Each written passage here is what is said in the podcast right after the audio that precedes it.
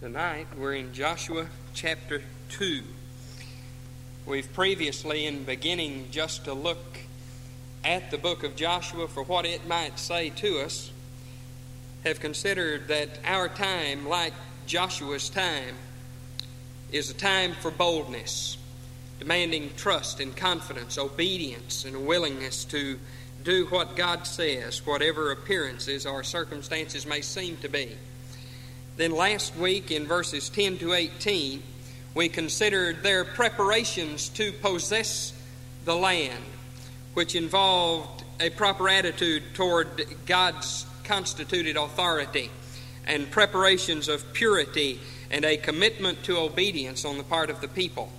And then tonight, we meet in chapter 2 preparation to invade, uh, the final stages of preparing to invade the land of the enemy, which was the promised possession of the people, as God had sworn to Abraham that he would give it to them.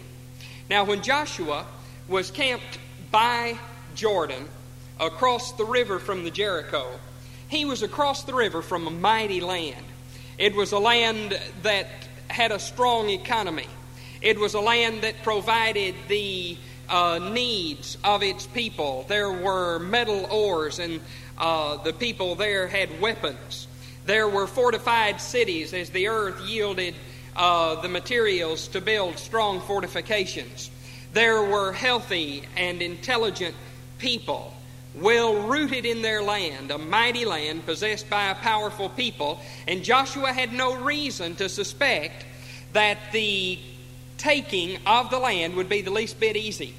He had no reason to expect that anybody in the land would cooperate any more than would any other people who felt that a certain land was theirs by right of possession and heritage would uh, be willing uh, to lay down in front of an oncoming enemy and just let the land be taken. And so Joshua faced a great task. He faced it in the knowledge that he was appointed of God to lead the people. They were a theocracy. They were led of God. Their position was to obey Him and Him only, and that was the only procedure that God authorized for conducting their affairs. He anticipated that at every point there would be fierce opposition. And so in verse 1, here is just to have something to call it the sending of the spies. Now, there is a difference here and in the 12th and 13th chapters of the book of Numbers. For in Numbers 12 and 13, we meet a situation which Moses explains in his farewell address in Deuteronomy 33 and 34. They were getting ready to invade the land. They had been by way of Sinai. There, the people had received the law of God, had rebelled against God by way of immorality, had been forgiven and restored, and now they had come to Kadesh Barnea to walk down the little valley road into the land of promise. And Moses says in his farewell speech that at that time, people came to him and said, Now, Moses, are you really sure that we ought to do this? Moses said, Why, of course I am. This is the reason God brought us out of Egypt to take the land of promise. And under pressure from them, Moses appointed 12 spies to view the land and to bring back a report as to whether or not they should proceed with the conquest. Now, Moses knew in retrospect, and it is quite easy for us to see from reading the Word, that that was a great mistake because when God is given specific orders, that's really all you need to know. You just need to do what God says. That's all they needed to know. And those spies went with a critical eye, seeking reasons to deny the commandment of God, and they found them. And ten of the twelve spies came back, committed to a course of action that was in direct and opposite action to what God had commanded that they do. Now, this situation is entirely different. For if you will look at chapter 1, verse 10, Moses has already told the captains of the people to pass through the people and tell them, within three days we shall cross this Jordan. So here is an entirely different situation. Joshua sent these spies not in order to find evidence against God's orders, but in order to seek information by which he might lay a battle plan for the taking of the first object of their conquest. You know, our faith does not preclude carefulness. Joshua had no doubt that he was going to do what God said, but he also had no way of knowing at this point that he wouldn't have to fight for Jericho. You see, knowing that Jericho was a fortified city with walls 12 feet thick, Joshua had every reason to expect that he would have to lay siege to the city and capture it in that fashion after a long siege. And so, what Joshua was doing was just plainly and simply good management. They were going across the Jordan. That was an established fact. And he sent two men across the river to spy out Jericho in order that the plans for the battle might be more effective. With no question as to whether or not they would obey, but only as to making their plans more effective. Now, I don't believe it is without significance that Joshua appointed two men rather than twelve. For Joshua had been one of only two out of twelve that had had the proper attitude and had gone in faith rather than in unbelief. And I rather suspect, though the scripture is silent, that these men were very carefully chosen. They were very carefully chosen, and Joshua took them to his office, shut the door, and told them, Now, before you go, I want you to go with an awareness that we are not here to question the Word or the will of God, only to seek a way in which we might serve Him effectively. And so they went, carefully chosen and appointed, not to gather confidence, but only to lay their plans for conquest. Then in verses 2 through 7, we've seen the sending of the spies. Here you might call this the saving of the spies. Now, it's pretty obvious that Israel had been isolated in a desert place for a long time, and that their only warfare had been open warfare where the enemy had sought them on a plane of battle, and they really didn't know about much about reconnaissance and intelligence work. I must believe from reading the scriptures that the makeup man and the disguise uh, artist in the Israeli army were really not very good at all. Because in these verses we read that the two men crossed the river, went to Jericho, checked in at a motel, and then somebody came to the king and said, Oh, king, there's two Israeli spies at the Holiday Inn. Well, this was a zeal, perhaps not according to knowledge. It is well to notice that even though these men were unwise and uncareful in their approach to the city, because they were divinely sent and appointed, God protected them anyway. The spies were saved by a most unlikely source. For Joshua or the spies had no right to expect that anybody within the walls of Jericho would cooperate. But under the guidance of God, some way, coincidence if you believe in that sort of thing, they found their way to the place of a woman within whose body rested an awareness of who God was. And an awareness that God was in control. And here they were saved by the risking of her life in order that she might be within the realm of God's favor. You know, it is obvious that the king of Jericho had to be aware that a very strong enemy was just across the river. You know, there's no way he could have been unaware of a, of, of a nation of three million people a couple of miles away. There's no way. And we must believe that if the king of Jericho had had his way, those two spies would never have gotten into the city at all. Now I'm reminded of Revelation chapter 3, where addressing one of the churches of Asia Minor, the, the, the Lord Jesus sends the message Behold, I have put you before you an open door, and, and no man can shut it. Jericho was the object of God's judgment. It was step one in the, in the conquest of the land of promise. And even though the king and all of his forces had determined to protect the city and to keep the enemy out, two men of Israel were able to walk through the gate down the street and to a place of ultimate protection. When God opens the door of opportunity, no man can shut it. I want you to notice that these verses say the king was alarmed. The king was alarmed. Here are two unarmed men who come in the city. A city with 12 foot thick walls, with 20 foot high gates. A city with a well equipped army. And the king is alarmed over the presence of two unarmed men. And I believe it points out, by way of illustration, by way of a type, the king of Jericho is a, a type of the enemy of God who had mustered his forces and organized them to see that the will of God was thwarted.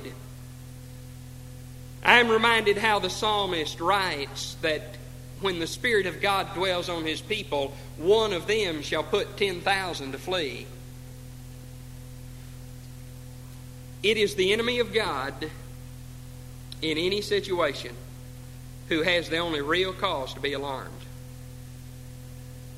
I suspect that during the moments when three young Hebrew men were accompanied by their Lord in the furnace in Babylon,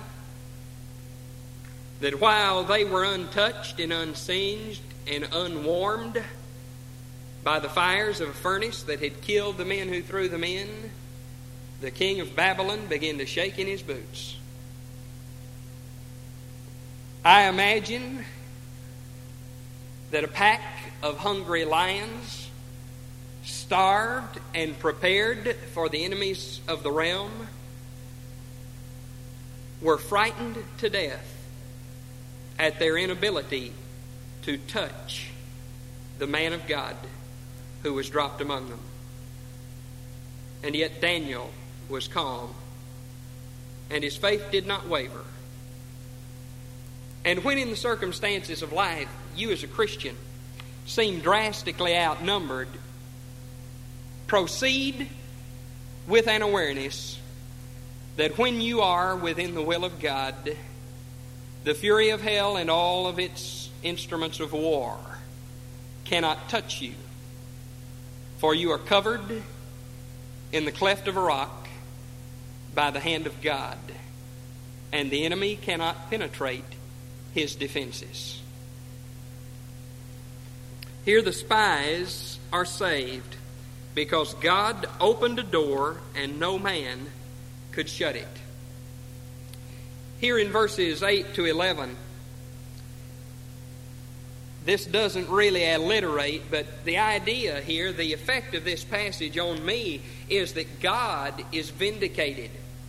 God is made in the eyes of the people. It is made known by the spies in their report that God was right all of the time. Now, bear in mind what had happened 40 years before. Common sense had prevailed. The worldlings and those of weak and no faith among God's people had prevailed by the sheer influence of numbers. And they had refused to move at God's command because they, in their humanity, could not understand how God proposed to do what He had promised He would do. And now here is a sad illumination. Remember, if you will, that the armies of Israel, which numbered 600,000 men besides the women, Every adult of Israel over 20 years of age at the time of the first opportunity to conquer the land was sentenced to die in the wilderness. Oh, what a tragedy this illuminates. For behind Israel, within the wilderness of Sinai, on that little triangle of land, there were well over a million graves of people who never experienced the promise of God because of unbelief. For note what she says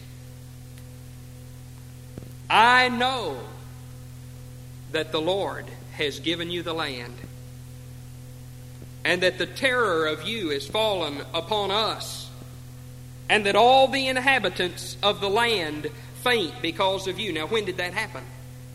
Verse 10 For we heard how the Lord dried the waters of the Red Sea when you came out of Egypt, and what you did unto the two kings of the Amorites that are on the other side of the Jordan. Forty years before, the people of God went through a ungodly, unholy, hand wringing exercise. Oh Lord, how are we ever going to afford it?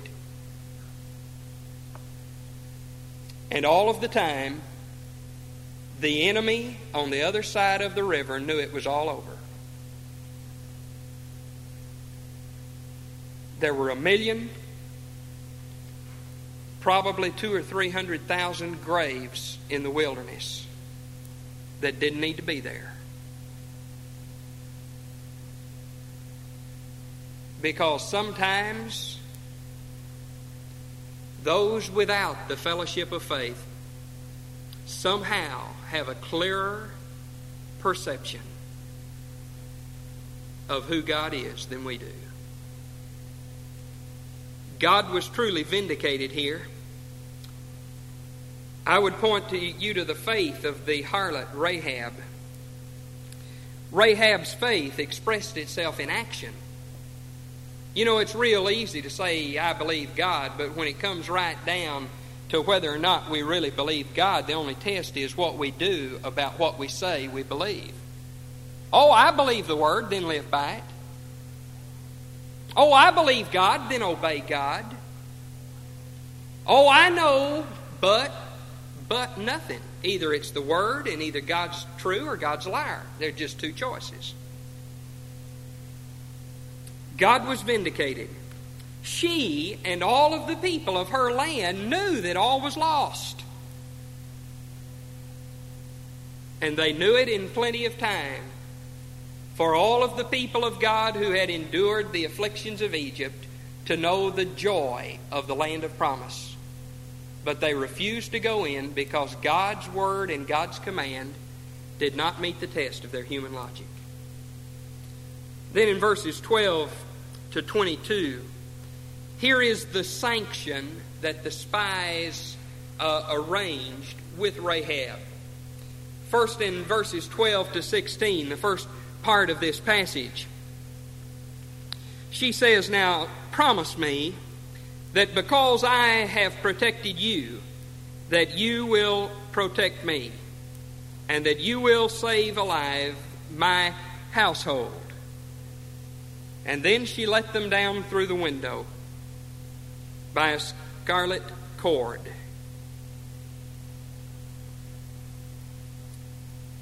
Her faith was rewarded.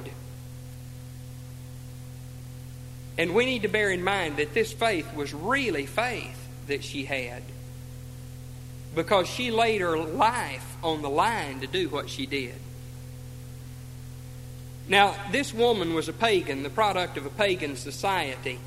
She was amongst the worshippers of Baal, and the creed of Baal worship was if it works, do it. If it doesn't work, forget it.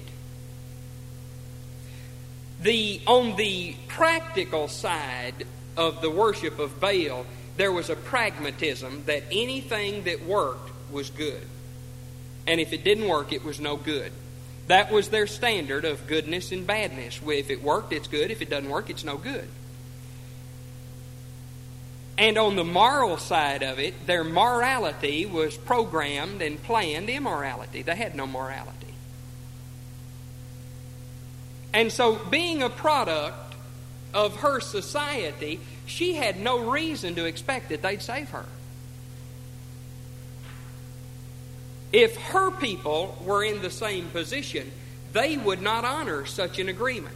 They would eradicate the enemy, they would kill the informers just the same way they killed everybody else when they conquered the land. Indeed, the history of the ancient East uh, contains instances where certain people within a city would betray the city and allow the enemy into the gates because they knew defeat was inevitable and they wanted to save themselves. And as the first act of the new rulers, the pagans who were Baal worshippers would bring the informants before the population of the city, and they would be the first ones to die. And so this woman had no reason to expect that they would honor their commitment to her. Her faith was faith indeed. Somehow, the God who had parted the seas and allowed his people through, who had defeated their enemies in the wilderness, and who had now brought them to the land of promise, somehow she had developed a trust in that God and his people. But her faith was faith indeed. It was not based on reason. It was not based on logic. Indeed, the only logical thing for her to do would have been to turn the spies over and hope that the city didn't fall. Because if she had been found concealing those spies, she would have died on the spot as a traitor to her own people. But here indeed was faith. And if you will uh, read, or you have read, I'm sure, the 11th chapter of the book of Hebrews, the Faith's Hall of Fame, you will find mentioned there among Abraham and all of the other great heroes of faith, you will find Rahab the harlot, who by true faith protected the spies that came to her. It is a footnote to history. But if you will examine the genealogies of Jesus Christ as given at the front of the Gospels, you will discover that among the predecessors of Jesus Christ in the genealog- genealogical, whatever it is, in his family tree, you will find Rahab the harlot. Now stop to think about that for a moment. This woman was in the line between Seth and David. Jesus was one of her descendants because of her faith. She became accepted among the people of Israel, all of her past, all of her paganism, all of her sin, all of the racial differences were wiped out, and she became a part of the family tree of the Messiah. verses 17 to 22, here are the commandments concerning the cord of scarlet. Indeed, many have taken this metaphor and have done studies on the blood throughout the Bible, blood as remission for sins, and have called it the scarlet thread through the Bible. The study of the blood begins in Genesis when God killed animals and made garments of skins for Adam and Eve so that their nakedness might be covered. And blood was shed to provide for their needs. The New Testament takes this cord of scarlet as a type of the blood of Christ. For it was by the scarlet cord that the spies were let down through the window outside the wall and made their escape. Their agreement with her, as we read in these verses, was that all who were within the house where the scarlet cord hung from the window would be safe. But that if anyone within the house ventured outside the door, their blood would be on their own heads because the safety was where the cord was hung. It is reminiscent of the night of Passover where God said, I will hover over the door, and everyone who is within a house which is covered by the blood will be safe. But anyone who ventures outside the door, his blood will be his own responsibility. It is a fit symbol of salvation, for it is within the place of safety, within the blood of Jesus that forgiveness is found and that safety is achieved. And all who refuse the blood of Christ die and their sin in their sin and their death their damnation is their own responsibility because they have refused to be protected by the blood. The cord is like the blood. Under it is the only place of safety. And then in verses 23 and 24, here is the report of the spies. Now, it is remarkable in its simplicity, the account here. You know, Joshua didn't really need any encouragement to take the land. He had already put his put himself on the spot. He had already committed himself to cross the river and to fight the battle. And when the spores the spies returned, they passed across the river. They came to Joshua and they told him all things that befell them. And notice it was they who said, not Joshua. Joshua already knew it. They said, Truly, the Lord has delivered into our hands all the land, for even the inhabitants of the country do faint because of us. I guess the great lesson of Joshua chapter 2, preparing to invade the land, is the lesson that we, the people of God, need to learn from their mistake. And that lesson is that God really and genuinely knows what He wants us to do. And that God truly possesses all the information necessary before He makes a decision. And that the one thing we must do is to obey God. And when we plan, and when we look to the future, it is not shall we achieve. It is not shall we grow. It is not will God bless. It is not shall the ministry prosper. It is only for the purpose of seeking how we may perform the task to which we have been appointed. God never asks anybody for advice. And I cannot emphasize strongly enough that it is carnal, it is unbelief, it is in total and complete opposition to the very nature of God when we insist on an advanced explanation of how God's going to do everything He tells us to do. Our response is to be what this response was. Joshua said, We shall cross this river. Prepare yourselves for the battle. We will trust God for the plan, and we will follow at His command. That is the great lesson of Joshua chapter 2. It is easy for us to believe the Word we who have been saved, we believe the book, we believe what it says.